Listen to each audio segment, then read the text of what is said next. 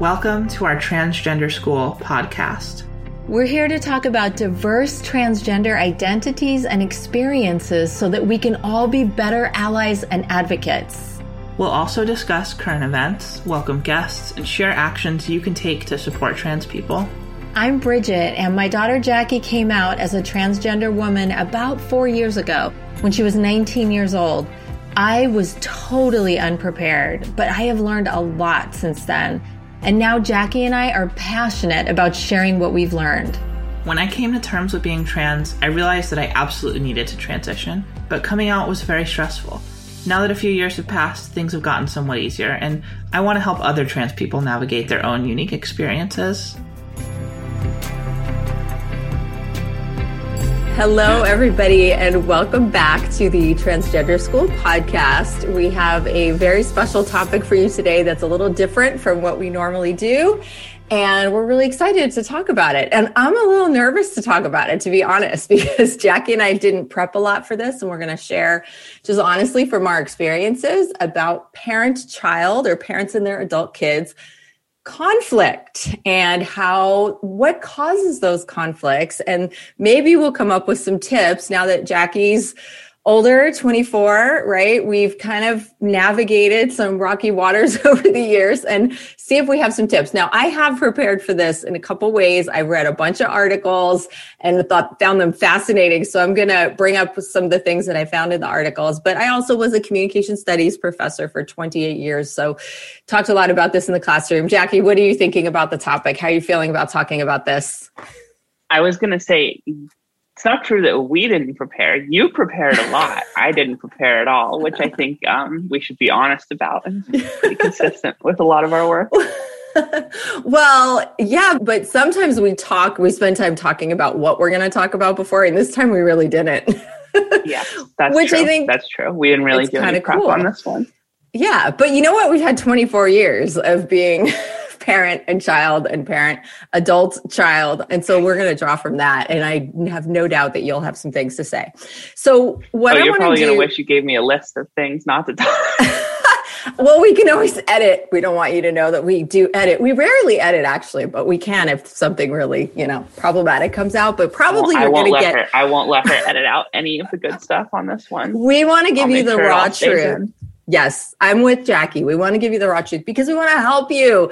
Parents, we want to help you get along with your kids, whether they're adults, whether they're teens, any age. If you've got a young child, this is going to help you as your kids get older, we promise. Um, and whether your kid is trans or not, by the way, we're hoping to reach a broad audience of people who just want to get along and understand each other. So, okay, so this relates to everybody. And we were going to do mother daughter. And then we were like, but I, as I was reading, I thought all of this relates to dads and sons and non binary parents and non binary kids and everybody. So, this is for everybody. All right. So, I'll start with some of the things that I found. So, I kind of like looking at things on a little bit of a spectrum. Like, from so the first one would be from control to autonomy from parent control to autonomy for the child. And so in a lot of the reading i did it said that one of the biggest tensions between parents and their kids is that parents have a tendency to want to control everything right? And that when their kids are young they want to pick what sports they play or that they play sports in general or they are super involved in their kids lives in their academic choices in their friends in their everything their activities and that that as kids grow older, they really feel a need for autonomy and they need to develop their unique identities and do the things that they feel called to do and that they're interested in doing. And that this tension is constantly creating challenges for parents and kids. What do you think about that? And go for it. Tell whatever stories you want, because I'm sure I've been a controlling parent and I still am in some ways and I don't want to be. So go ahead, Jackie. I think that's a really interesting way of framing it. Um, and it definitely makes sense with a lot of my experience throughout my childhood.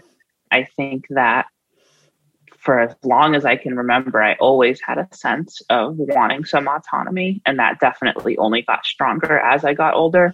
I think one of the things as a trans person that I didn't really realize at a younger age was like, I had this desire for autonomy and I had this desire to live my own life and be who I wanted to be, but I didn't really like know what that looked like. I didn't really know what that meant or how I could actually get there. So I would just kind of do whatever seemed like the most accessible thing I could do to have some sort of autonomy, whether that's going out and wandering around the city or uh, I'll be careful about what exactly I say because I know we have some families who listen to our podcast. But suffice it to say, I think I sought autonomy in all sorts of ways, all sorts of often unhealthy, dangerous, destructive ways. And I know it's a cliche, and I know a lot of trans people probably have a similar story, but I think a lot of that for me was trying to figure out getting to that point of, oh, this is who I want to be.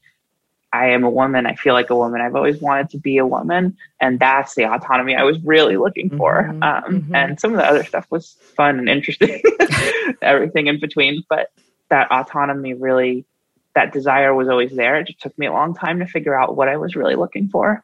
Yeah. Yeah.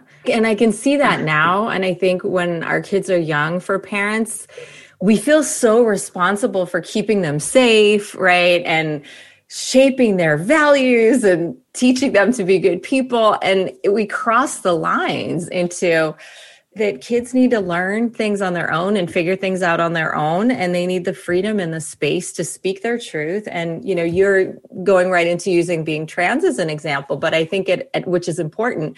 And i think it applies to like everything. You know we forced you to play sports let's just be honest right? And that was always a source of tension and conflict we forced you to play a musical instrument I don't know how you feel about those. I, I, shouldn't say forced. You know, I don't know if you feel like you would use the word for. I mean, it was strongly for both you and your sister. Like, I don't know, encouraged, forced, demanded. I you know. think I think that's such a complicated issue because on one hand, there's so many kids who don't have. On one hand, it's important to upfront recognize that every one of those things is, is an absolute privilege having mm-hmm, having mm-hmm. the privilege of a parent who can pick you up and drop you off from after school sports practices yeah. that are miles away from your school and that are mm-hmm, part of some mm-hmm. separate league that you have to pay to be a part of having parents who can put you in musical lessons having parents who can do all of those things is such a privilege that most children in the world don't have access to so yeah. i just feel like it's always important to preface it with that and then I think, of course, there's my individual experience and the sort of, you know, give and take of you guys wanting to create a certain structure for my life and wanting to teach me certain values and me wanting to be a child and do things that children want to do that are impulsive, like staying home and playing video games and watching TV all day instead of doing things. And, you know, I mean, I think, I don't know if this is the answer you expected. Probably now that I'm 24, it is. But like, I think there are a lot of things where I wanted to do something else as a kid. I wanted some autonomy. It's probably a good thing that I didn't have that autonomy as a kid. There's probably a reason that you don't have complete legal autonomy over your own life until you're 18, because I think that there, I mean, your, your prefrontal cortex isn't remotely done forming by the time you're 18, but it's really not formed before you're 18. And I do think that I am at a point in my life where I acknowledge that I was very privileged to have parents who created that structure in my life and who had the stability and the economic uh, privilege to be able to give me that structure and give me those skills. And even if I don't still pick up a guitar today, and even if I don't play a sport today, I think having that structure and understanding that you have to work with other people, you have to learn new skills, and having those sorts of basic life skills is very transferable to a lot of things that I still do in my life today. And it, I think, definitely created a foundation of having structure, having things that I was responsible for. And that was very important. Again, there's also always going to be, and I know that's not necessarily the answer we're looking for for this podcast, but I do think it's important to say. But yeah. I think there's always going to be conflict through those things. And I think that's yeah. part of the process. And some amount of conflict between parents and kids is probably healthy. I think yeah. it's actually really dangerous for parents to never have conflict with their kids. I mean, I've had friends whose parents tried to prioritize being friends with them over parenting them, and it really wasn't good. And I think there's an important distinction to draw when it comes to being trans, because when it comes to something like having your kid play a sport if they are able bodied and you have the privilege to have them play a sport even if they don't want to, there's, there's a big difference between those two things. If your kid is trans, that's that's something where no matter how young they are, you don't have authority or power over that. That is yeah. absolutely their own thing mm-hmm. to determine. And I think mm-hmm. it probably wasn't the guitar lessons or the lacrosse or the soccer or the baseball. It was you not letting me cut my hair and you not mm-hmm. letting me get my ears pierced and mm-hmm. those mm-hmm. things that I may not have realized were me trying to present in a more feminine way, but were yeah. Just intuitive desires to express myself that I had that were not allowed. And so I think there's a really important point in drawing a distinction between allowing your child to express themselves and allowing them to be who they are and to express their own identity, but also creating some sort of structure and some sort of sense of responsibility in their life, even if they're not always happy about it. And, the, and those are two very different things. And you have to try to do both those to the extent possible. Yeah, those are excellent examples, Jackie. I think that really clarifies that the lines are blurry and it's hard to figure these things out. And when you're a parent, you know, sure, there are all kinds of books and guidelines, but you have to find your own way and each child is so different as we know you and your sister could not be more different human beings right so we have to adapt to our child and we have to figure out where those boundaries are of yes this is keeping my child safer exposing them to positive opportunities and things that will help them develop as a person versus controlling who they are and what they need. And if, and I always say, if I could go back, I would have said, and, and I know so many parents now with trans young kids who are like, I always said, grow your hair, wear a dress, you know, whatever, wear whatever you want. And I regret, that's one of my biggest regrets is that I didn't understand that at the time. So I did, you know, you are unique, Jackie, because you are so strong and you push so hard. You'll admit that, right? like when you want something. And so I don't know if you remember, but there was a long period where you had long hair. And I never in a mm-hmm. million years thought it could be because you were trans. Like, as we've always said, I had no idea until you came out and you were 19. Now looking back, it's like, duh. There were, you know, well, of course I, remember, I should have thought that. I remember having a specific fight over how long my hair was allowed to be. Mm-hmm. Is you would let it, you would let me grow it longer than you wanted me to, and this is you, you and Dad. I'm not just putting this all on you. You you would let it, you would let me grow it longer than you wanted to let me grow it, but you wouldn't let me grow it as long as I wanted to grow it because I wanted mm-hmm. to just let it keep growing and see how long it could yeah. get. And that was never yeah. on the table, even remotely. Yes, yes, it was. It, got to a certain point, not as long as mine is right now, or you know, no, it got to just bear. You, you the yeah. absolute limit was once it started to get to like anywhere near my shoulders, it was absolutely. I have pictures of you with I, it, I, you I know, def- all the way down. But yeah, yeah, I know, I know. So, so hopefully that's instructive on control versus autonomy, right? Some of our personal thoughts and experiences, you have to take what you will from it. If I could go back, I would have been less controlling and that would have helped Jackie, uh, or we don't know, but I suspect that that might have helped Jackie to come out earlier and not have to grapple with this for so long and come out at 19. So that's our take on Well, and that. I think part of I think part of what you're seeing us do right now for the audience um, with this back and forth over uh, I let it get that long, no, we let it get that long is really important to identify. And this is something that I have seen almost universally when talking to friends and loved ones about their experiences with their parents is there's always going to be two completely different subjective memories of the experience. Yes. yes. Um, and I have found that in most cases, when a kid will bring up something that was traumatic for them as a child that a parent said or did, the most common response that they get from a parent, and parents, this is really important because it just goes to show how subjective it is, and the truth is probably somewhere in the middle, but this is not a good way to respond, is I don't remember that.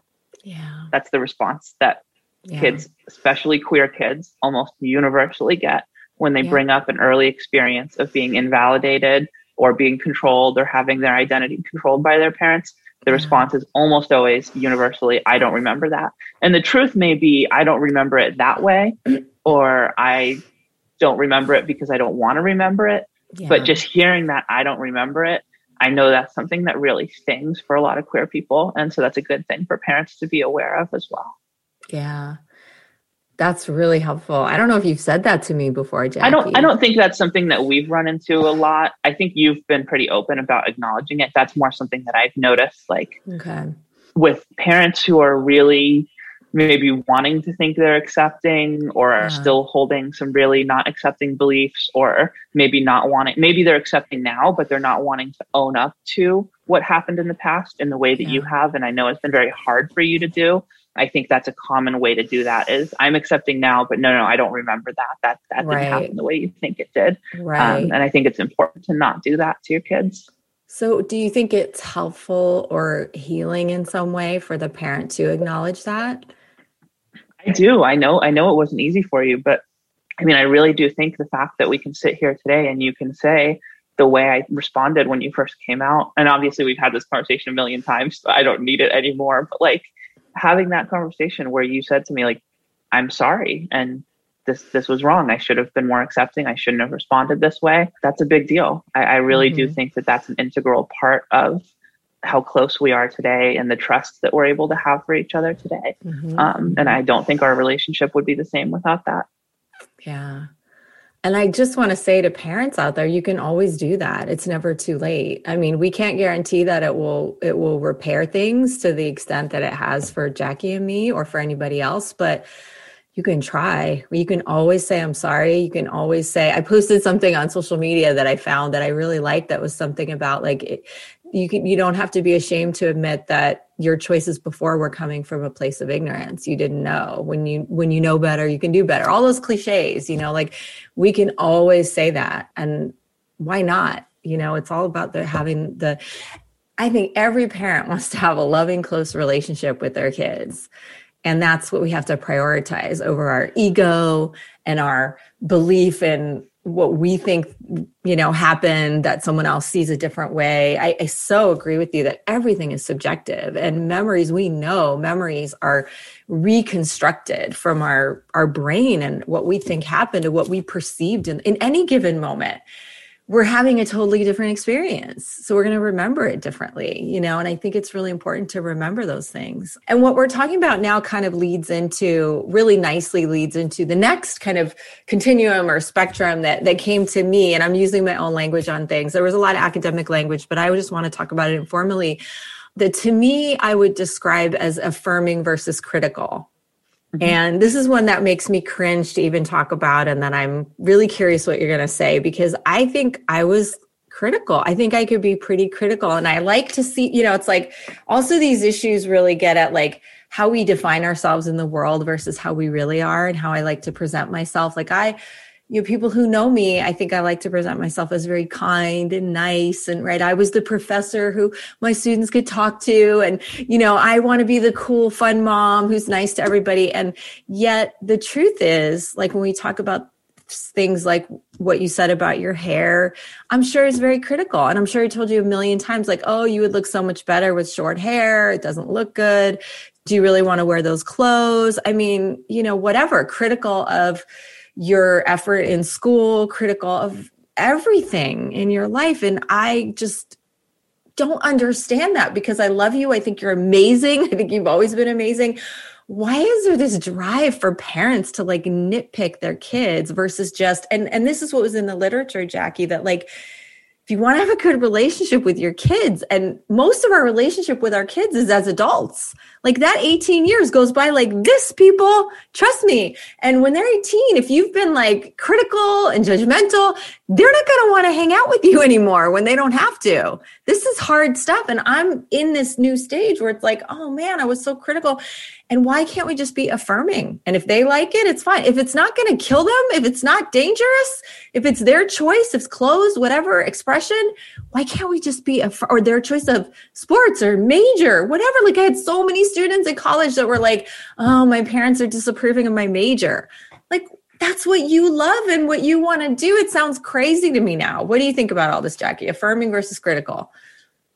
I think that we project onto other people, especially the people closest to us, the things that we feel about ourselves and our own insecurities. Mm-hmm. So I think as much as you may not have wanted to be critical to me, I think the reason and the reason that people correctly perceive you as a very nice, generous, kind person is because I think you and a lot of other people, particularly women, are socially conditioned to be very hyper aware of how you're perceived. And I think that that's something that a lot of mothers in particular experience and experience transferring that onto their children, especially their daughters. Um, but even you thought I was your son, you, you still clearly transferred that onto me to a degree. But I think that's it's not your fault as an individual. I think it's just how we are as humans, is we have these insecurities and we tend to project them out onto other people. So if you are someone who thinks a lot about how other people perceive you and wanting to make sure that you are perceived in a positive way by other people and you have a kid, then you're going to be really concerned about how people perceive your kid. And you are going to, in, you know, subconscious or kind of subtle ways, really project that onto your kid and, and try to control them in certain ways to affect how people do perceive them. And it, in the process, you'll teach them to be very concerned about how people perceive them. And they will either live the rest of their life like that or they'll deal with it and get therapy and kind of uh, move to a more moderate ground. you seem to have overcome that to a great extent because you are honestly much better than me at this point in our lives uh, about being your true self and not being as concerned about what people think of you. Do you, or maybe that's just my perception. I no, no, no, no. I, I think that's probably correct. I think it, yeah, it's not easy. I mean, that's probably one of the hardest things I've had to do, both with coming out and like mm-hmm. totally non-trans things, like just in in my work. I mean, I, mm-hmm. I my work, whether it's campaigns or whether it's policy work, can be very confrontational, mm-hmm. and it's kind of the nature of the way I am and, and the work I've chosen to do and the way I've chosen to live my life that there are always going to be some people who don't like me, who think I suck, for lack of a better phrase. And I can't live every day thinking about those people and, and caring about what they think about me. Yeah. I have to, I have to have a inner sense of who I am that, yeah. that grounds me, that, that I yeah. am committed to. Um, and that, that has to be good enough. Well, I admire that in you. And I think that, I think your dad was maybe more of an influence in that way because I think he's more like you in that way. so I think there's a, there's a ba- there's a balance there. Yeah. There's there's value in understanding how other people perceive you and being self-aware and it's not completely a bad thing, but it is something right. that can always be taken too far like everything. And and I think right. not caring what other people think about you can also be taken too far to the point of not being right. self-aware and being you know, and, and not that you or dad go to the extreme. I think you're both very much in the in the same normal people realm. But um, I, I, do think that both of those can be taken too far, and it's always yeah. about finding some sort of balance there. Yeah, absolutely, absolutely. Anything else on? I want to. I have the next topic in mind, but I just want to make sure that you have the opportunity to share with people anything else on this because um, we've used some examples about the my criticisms. Does anything else come to mind that could be helpful for parents to hear about how controlling we were? And you're free to talk about your dad too. I think your dad was, or not. We're not on controlling. We're on affirming versus criticism, but we can talk about it all. I think your dad maybe not but to me he seemed more critical and more controlling than i was you know I so there were other, differences yeah. Although very loving were, and a good dad. So just to say too, but yeah, yeah what do you think? No, I think that? you were both, I think you were both critical and controlling in different ways. And I, yeah. I think that's like, dad was more critical and controlling in terms of the like, you are going to have responsibilities and structure. And if you don't mm-hmm. meet those responsibilities and structure, there will be consequences because that's mm-hmm. how the world works. Um, mm-hmm. And then you were more critical and controlling in the sense of like, you need to be perceived the right way by other people and you need to fit a certain like this is who you are and this is how you're going to be in the world and this is how you're going to interact with people. And so there were, there were differences. You you both had your ways of doing it but definitely definitely in different areas i think. Right. and again not to say that all of that is bad because i think right. you definitely want to instill your child with a sense of structure and i think you guys probably hit the right balance there um, but then when it comes to like self awareness and controlling a child's identity, I think that's where there was room to um, yeah. give me a little more leeway. yeah, exactly. And I just do want to say this may really turn a lot of people off because I know I'm actually in the minority on this, but um, we read a lot of parenting books. We studied child development and we decided very early on never to hit our kids. So when Jackie says there would be oh, consequences, yeah, we studied trying to create real world consequences. Like if you did a certain thing, we would try to create a consequence, mm-hmm. like taking away a privilege or discussing something with you in a way that was aligned with a real world consequence. Because as an adult, when you make a bad choice, nobody's going to hit you.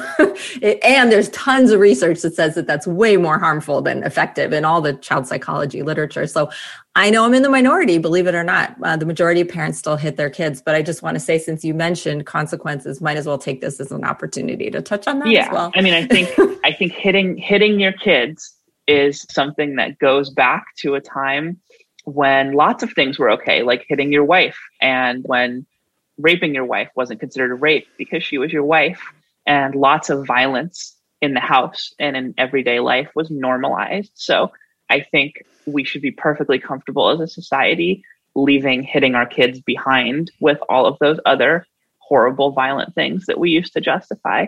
And anyone who still clings on to that, I, re- I really don't understand. I mean, you're just, you're denying science, you're denying reality, and you're doing yeah active harm to your kids and teaching them to use violence to solve their problems. So, yeah. yeah. Yeah. So, we feel, I'm glad you're in agreement with that, Jackie, because I've had many debates with people who are very much on the other side of that and think I'm absolutely crazy.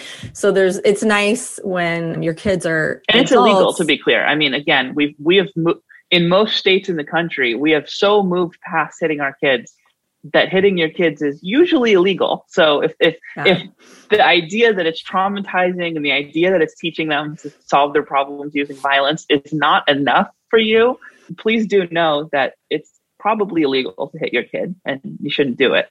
And that a little tap is included. Like if anything you wouldn't do to an adult, to another adult, uh, your child is their own autonomous being in their body. You don't have the right to violate their body, even if it's a tap. If you wouldn't do it to an adult, it's non consensual touch for a child and an adult. Um, and even just a little whack is in that category. We feel strongly about that. So, all right. So, moving on to the next one. Okay. I'm really curious about your thoughts on this, Jackie. and this one comes from an academic term for uh, uh, describing a, an issue with parents and their kids enmeshment versus independence. And it's similar to control versus autonomy, but I feel really differently about it, especially now that you're 24 and your sister's 20 and she's away at college.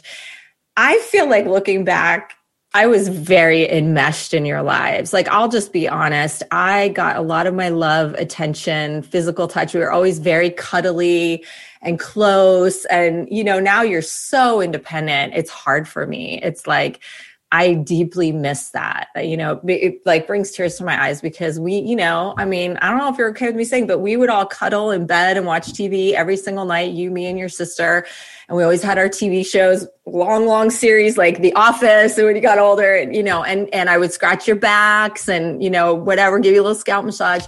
And I was very enmeshed in your lives. We spent so much time together. There was so much love and fun and doing things together and playing games and going to the park and playing and, you know, all the things that parents do with their kids. So when you two like separated and became adults, it's been really hard for me to allow you your independence. And I'm reading in all these articles and I know that that's incredibly important. Like, the boundary of your personal private life now that you're 24 and my role as your mother i have to honor that and it's hard what do you think about that it's a good question i think it's really again it's one of those things where it's a difficult balance i mean you don't you obviously want to have a close loving relationship with your kid and you want to be there for them and you want to be affectionate and you want to you know teach them that it's okay to hug and to have physical mm-hmm. affection and to mm-hmm. like all those things it's it's really important but at the same time yeah there's a certain point where the kid becomes an adult and like moves on with their life and, and then i think that that is as you said again I, I really can't relate to this obviously but I, I know that must be really difficult for parents and i think yeah it's, it's hard for me to give advice because it's not something that i can relate to but i think it's good to be close with your kids even if you know it's going to be difficult when they go away because i, mm-hmm. I do mm-hmm. think that it helps teach them to trust people and to love people and to be comfortable having close relationships with people. Mm. and, and, it's important to model that for your kids definitely but yeah. always hard when they when they grow up and go away for sure. Yeah. No that's help that is helpful. I guess this is more for the parents you know and how to you yeah. know but your perspective is super helpful and it's helpful to the kids too because I think some parents really cross that line and maybe I have as well. Like I come to visit you and stay with you and I I try to check in and be like, you know, is this okay? Like I don't want to come visit every weekend and you know, and be like, you're my best friend. You know, it's like we have to have our own lives and really check in and allow our kids to have whatever space they need. And I hope you feel and other parents are making their adult kids feel like they can freely say, look, I need more space. It's not cool, whatever. What do you think about that? I think that it's really, again, it's very subjective and it's very up to each parent and kid to kind of figure out what they are comfortable with. I think there's some people who like I know who their mom is their best friend and they they hang out every weekend and like I think we have something between that and never seeing yeah. each other or only seeing each other once twice a year which a lot of people also have. I think right. we have something in the middle and that's what works for us and it's it's really up to each parent and up to each kid to make sure that they're having open honest communication about you know how often they want to see each other and and how much time they're comfortable spending together and going from there. I think it's really it's a very personal thing. It really depends uh, depends a lot on where you're at in your relationship with your own parents. Yeah. And do you feel you can be honest about that jackie? Oh yeah i think so. And i i, I think it's also i mean I think I am always happy to see you. And I think that's probably part of, we've always been very close. And I feel like, you know, while we have our occasional fights or conflicts or whatever, I, I think those usually don't last. And we, we have always wanted to see each other very mm-hmm. often. So I think it's a mutual thing in that sense. And I think obviously I do set boundaries. Like if I, if I have plans or if I'm working mm-hmm. or something on a mm-hmm. particular mm-hmm. weekend, I will, I will tell you that. Mm-hmm. But I don't think and this is why it's different and it's hard for me to tell other people universally because i think yeah. we have a very open healthy trusting relationship and so there's not really a time where i'm like oh i don't want to see you but i do understand why other people would feel that way about their parents who don't have that relationship and i think it's yeah. might be hard really hard for those parents to accept that but i do think it's important for parents to respect where their kid is at in their relationship yeah. with them exactly exactly and also it's hard to say, but our kids are once they're adults they're not obligated to spend any time with us. And i have heard parents say things like well they owe me you know they sh- you know they, i did all this for them and i you know provided all this for them and why don't they want to be with me? And it's like that's not their obligation. Our relationship like that with our kids they're obligated to be with us up until 18 20 whatever it is and then they have their own life I was just going to say, there's a lot of parents out there who expect their kids to not leave their hometown, to, to always right. to always right. be there, and to never leave that community, and to support them um, right. for the rest of their lives. That's that's and that common. can be a cultural factor. There can be cultural factors there as well, which we fully understand. That you know, but the parents and the kids have to figure that out and navigate. You know, often uh, bicultural or multicultural communities and environments to figure out what works for everybody. Right. So well, again, it, a lot of this, yeah. again, I, we just have to say how so much of this comes back to economic privilege and yes, yes. the fact that the fact that more 30 year olds than ever are living with their parents today in mm-hmm. America is probably yeah. not a factor or probably not a result of most 30 year olds deciding with their parents that that's where they're at in their relationship and they really want to live with them.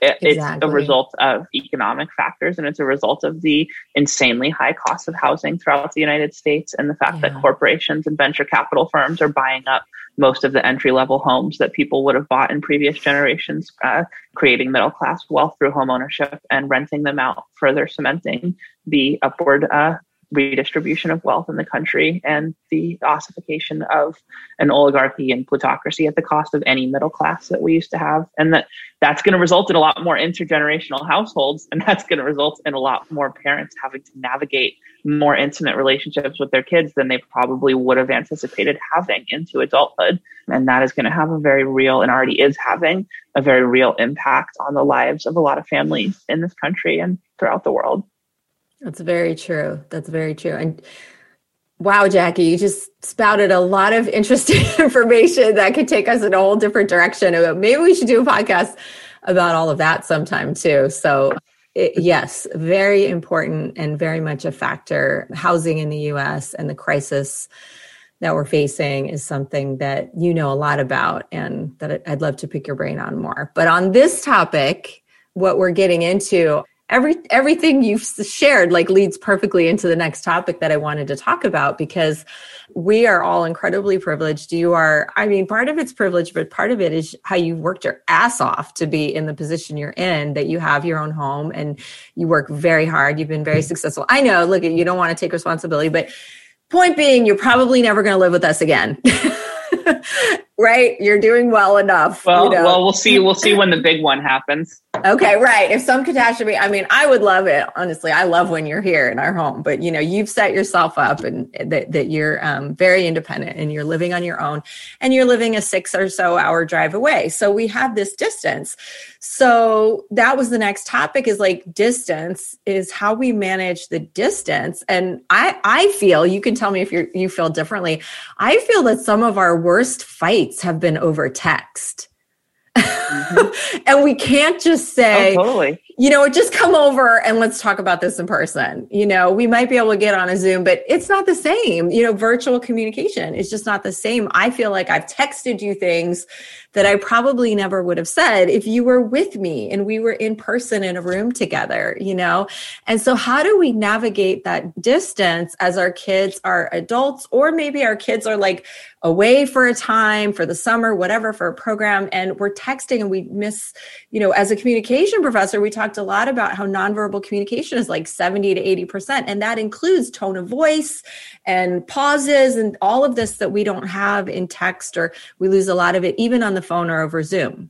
What do you think? I actually think that you just identified, uh, and I'm not even kidding. I think you actually just identified a subject for a whole other podcast episode because I would love to do a whole episode and maybe if we can try to find someone with some sort of expertise. I know you have mm-hmm. expertise as a mm-hmm. communication mm-hmm. studies professor, but someone maybe who studies more specifically the impacts of digital communication and social yeah. media and texting and zooming and all of these things on our lives because I think that our tendency to filter our lives through social media and through our phones and through our computers is if not the central factor, one of the central factors in a lot of the division we're seeing in our world and a lot of yes. in our country and a lot of the breakdown in social cohesion and a lot of the radicalization and a lot of um, the yeah. harm to individual relationships that comes from that. I mean, when you there, there's so many news stories out there about people who fell into a crazy and this goes so far beyond just i mean obviously the basic level is that you would send things to someone in a text or a tweet or a facebook message or whatever that you would never say to their face or yep. even on the phone or on a zoom um, yep. and that that really harms relationships in a lasting mm-hmm. way then there, then you go even further to the point where these technologies, people fall down into these crazy QAnon holes and fall victim to these conspiracies and this paranoid mm-hmm. worldview, and mm-hmm. and they lose relationships over it. And I mean, mm-hmm. there's people who will go on the news and say, "Yeah, I can't, I can't talk to any of my family members because they don't understand that Joe Biden is running a ring of pedophiles and everyone's in on it." And then I'm trying to get the word out about it. And I mean, that is real. And that is yeah. all because of these devices and all because of this social media and all because of mm-hmm. these algorithms that we don't understand or have any mm-hmm. insight into whatsoever that are mm-hmm. completely opaque, that are run by these multi billion dollar corporations with no goal but keeping you on their platform so they can advertise to you and make money off of you. It's, yeah. I mean, it's yeah. driving us into some sort of dystopia. It's very, uh, it, it's very Brave New World 1984 with the the ad and the ad thing in your room that you can never turn off. You can only dim it, yep, yep. and that is having a real effect on our psychology. And I would love yeah. to do a whole episode on that because I think absolutely, um, and I've having seen, a serious impact on our relationships. A hundred percent. And I've seen those rifts between people. I've seen so many relationships and it's heartbreaking. It's so sad. And it relates so much to what we talk about as well because there's so much misinformation about transgender people on all these mm-hmm. platforms. Mm-hmm. And so all of the not all but so many of the haters and the people who who are are adversaries as we talked about in the last episode are getting this misinformation from these sources. So it's incredibly Well, and again, relevant. I just can't can't say it enough that as much as Facebook and Google and YouTube and Twitter and all of these companies, TikTok and all of these companies might roll out their pride banners and might roll out all their philanthropic contributions to LGBTQ serving organizations. At the end of the day, they profit to the tune of billions of dollars off of that hateful content. And they intentionally amplify that hateful content because they know that conflict keeps people on their platforms, it engages people, and it's more ad revenue for them. And at the end of the day, that's what they care about.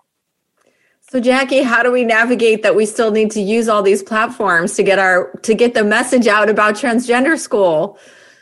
That's why I said this is a whole other episode in okay. and of itself. I mean, my take okay. is probably a little bit more pessimistic than would be popular or productive. My, my honest take is probably that this is a, a death spiral that we don't come out of and that humanity ends up in some worse place because we now filter our lives through digital technology and that that's probably not going to end anytime soon because well, of the incentive structures that global capitalism has created and I, I hear you on that and I want to learn more on that. And I'm happy to talk more about it publicly and on the podcast. And for the time being, we we still want you to be in our Facebook group and follow us on Instagram. Please do join our Facebook group. Please do follow us on Instagram.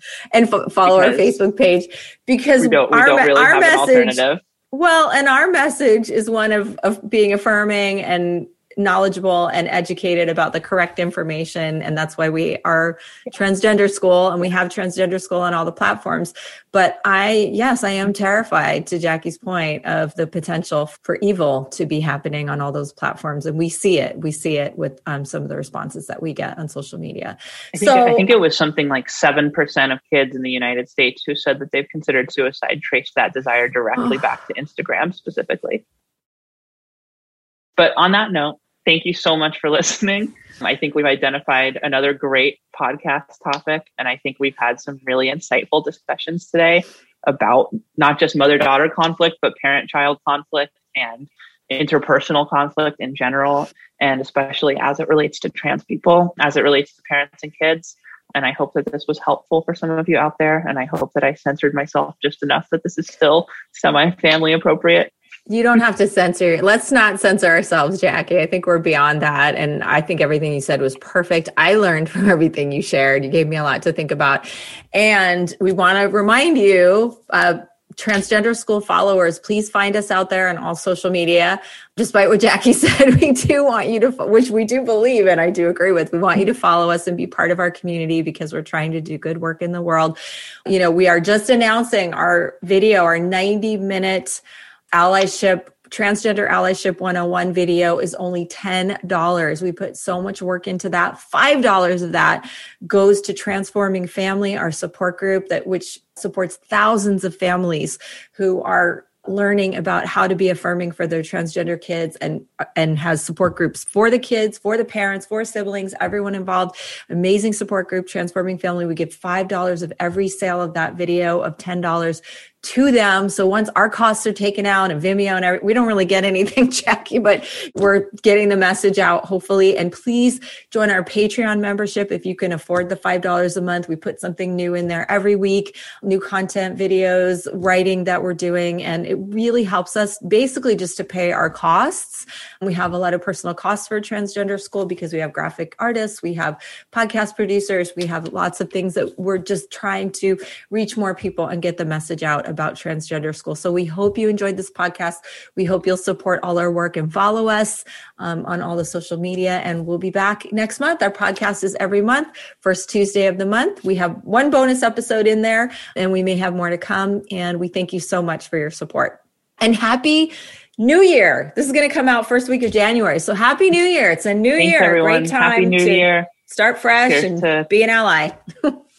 yeah, here's to not kicking off the year with an attempted coup.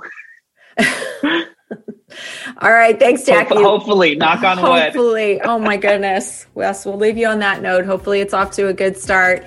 Bye, everybody. Thank you. Thank you so much for listening to our Transgender School podcast. We hope you learned something new and that you're inspired to learn more.